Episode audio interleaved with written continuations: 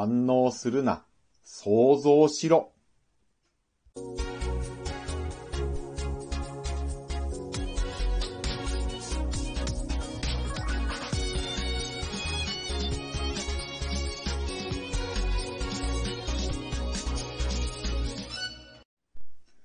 皆さんこんにちは。ブックトーカーベンの読書シェアリングへようこそ。今回シェアするのは草薙龍春さんの著書、これも修行のうち。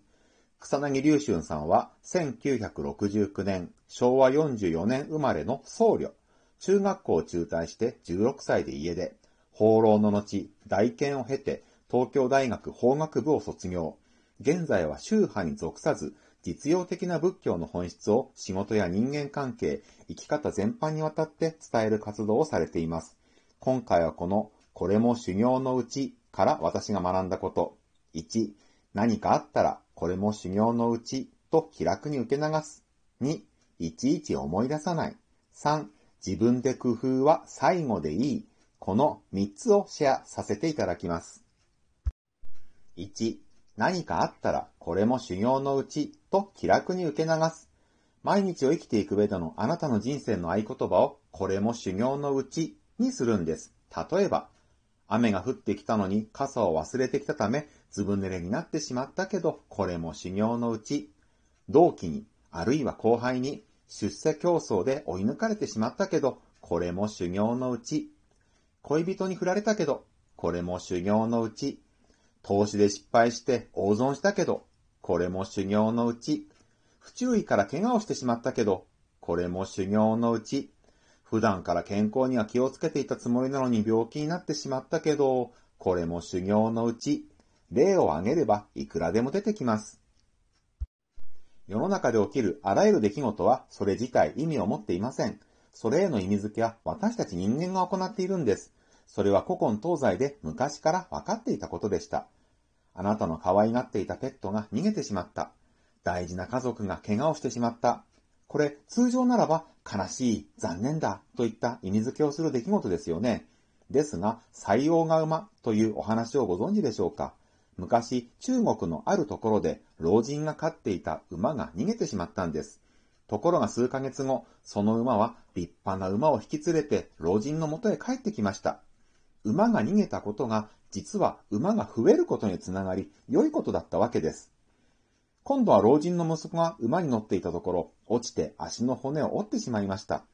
ところが戦争が起こり、周りの若者は皆徴兵され、戦死してしまったんです。息子は怪我をしていたために徴兵を免れ、命拾いしました。足の骨を折ったことが生き延びることにつながり、良いことだったわけです。飼っていた馬が逃げた。息子が落馬して骨折した。これ、悪い出来事だと思ったら良い出来事でした。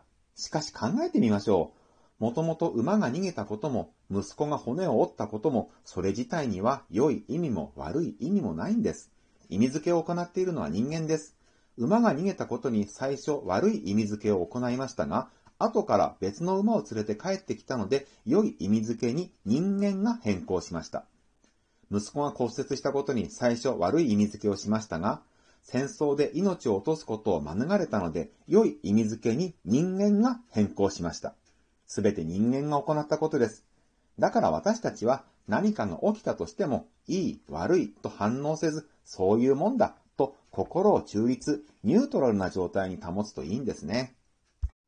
そして、これも修行のうちとプラスに捉えれば、すべての出来事はあなたにとっての修行であり、あなたを成長させるための糧となるんです。逃げた馬が立派な馬を連れて帰ってこなかったとしても、馬が逃げた時点でこれも修行のうちと捉えるんです。そうすれば、次は馬が逃げないような工夫をもっと考えようとか、馬は飼うのをやめて別のことを行おうとか、いろいろ次の人生が開けることにもつながるでしょう。反応を英語で書くと、R-E-A-C-T-I-O-N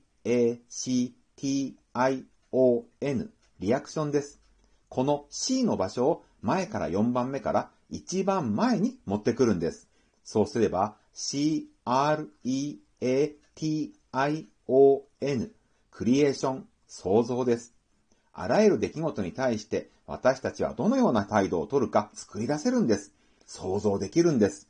反応せず想像しましょう。2、いちいち思い出さない。人生にはいろいろなことがありますよね。例えばさっきの例を繰り返しますが、雨が降ってきたのに傘を忘れていたため、ずぶ濡れになってしまった。同期に、あるいは後輩に、出世競争で追い抜かれてしまった。恋人に振られてしまった。投資で失敗して大損してしまった。不注意から怪我をしてしまった。普段から健康には気をつけていたつもりなのに病気になってしまった。これすべてもう起きたことです。過去の出来事です。文章の文末、何々してしまったと過去形になっていましたよね。もう起きてしまったこと、済んでしまったことをいちいち思い出すのはやめましょう。だけど世の中にはいちいち過去の出来事を思い出しては怒ったり悲しんだりがっかりしたりしている人がいっぱいいるんですよね。例えば、雨に濡れた思いはすでに一回したんです。そのことを後になってからまた思い出して、ちっくしょう、なんであの日に限っていつも持っている折りたたみ傘を忘れたんだ。ずぶ濡れになってしまって風邪をひくかと思ったよ。せっかくいい服、いい靴を身につけていったのに、とんだ目にあった。ああ、思い出しても腹が立つ。という具合に怒っている人がいますが、思い出さなければいいわけでしょ？わざわざ過去の嫌な出来事を思い出して、再び嫌な気分になっている。雨に濡れたのは1回なのに、嫌な思いは3回も5回も10回もしている。人生の貴重な時間の無駄遣いです。でもなんか嫌なことを思い出しちゃうんだよなというのありますよね。確かに人間、そのことを考えてはいけないと言われると、かえってそのことを考えてしまうものです。白熊のことを考えないでくださいと言われると、言われた人は必ず白熊のことを考えてしまうという白熊実験という実験があるくらいですから。雨に濡れた日のことを思い出すまい。そう考えるから考えてしまうんです。だからこうしましょう。別のことを考えるんです。楽しかったことを考えるんです。美味しいものを食べた思い出とか、家族と旅行した思い出とか、友達と遊んだ思い出とか、新しいアクセサリーを買った思い出とか、試験に合格した思い出とか、楽しいことリストを作っておいて、頭にネガティブな思い出が蘇ってきそうな時は、楽しいことの方を意識的に頭に思い浮かべるようにしましょう。そうすれば、楽しかった出来事は一回でも、楽しい思いは何回も味わえるという、さっきと逆のことが起きますからね。3. 自分で工夫は最後でいい。何かを成し遂げるための方法は3つあります。1つ、誰かに教えてもらう。1つ、経験して学ぶ。1つ、自分で工夫する。どれが手っ取り早くて確実でしょうか最初の誰かに教えてもらうですよね。人間は生まれたばかりの赤ちゃんの時から教えてもらうか、自分で経験するかしていろいろなことを覚えていきます。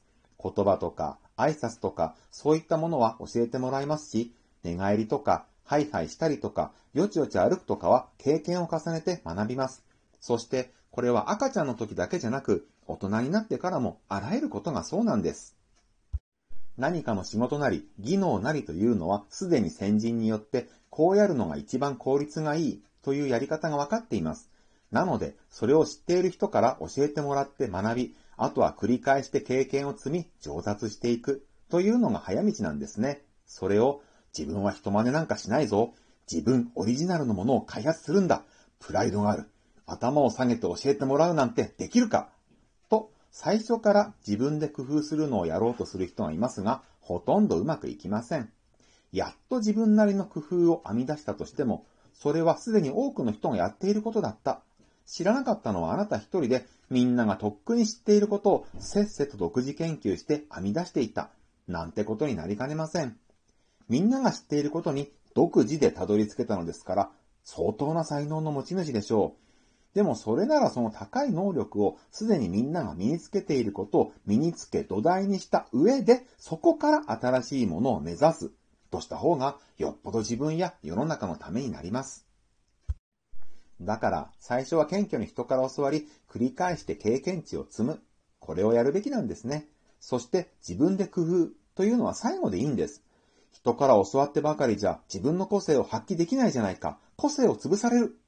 という人いるんですけど、個性というのは完全に人の真似をしているつもりでも出てきてしまうものなんです。お茶の茶道でも、お花の華道でも、格闘技の武道でも、いろいろな流派がありますよね。あれって結局、お師匠さんの言う通りにやっているつもりでも、弟子ごとに個性の違いが出てきたため、枝分かれした結果なんですよね。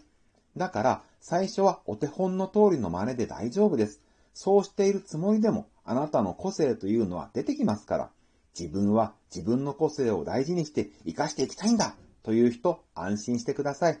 個性は自動的に発揮されます。まとめます。1、何かあったら、これも修行のうち、と気楽に受け流す。2、いちいち思い出さない。3、自分で工夫は最後でいい。いかがでしたでしょうか？今回ご紹介したのはこの本、これも修行のうちから私が学んだことのほんの一部です。もっと毎日の生活をいちいち反応せずに暮らしていきたいと思われた方、説明欄に本のリンクを貼っておきましたので、ぜひ買って読んでみてください。今回のトークが少しでも皆さんのお役に立てば幸いです。では、また次のトークでお会いしましょう。ブックトーカーのベンでした。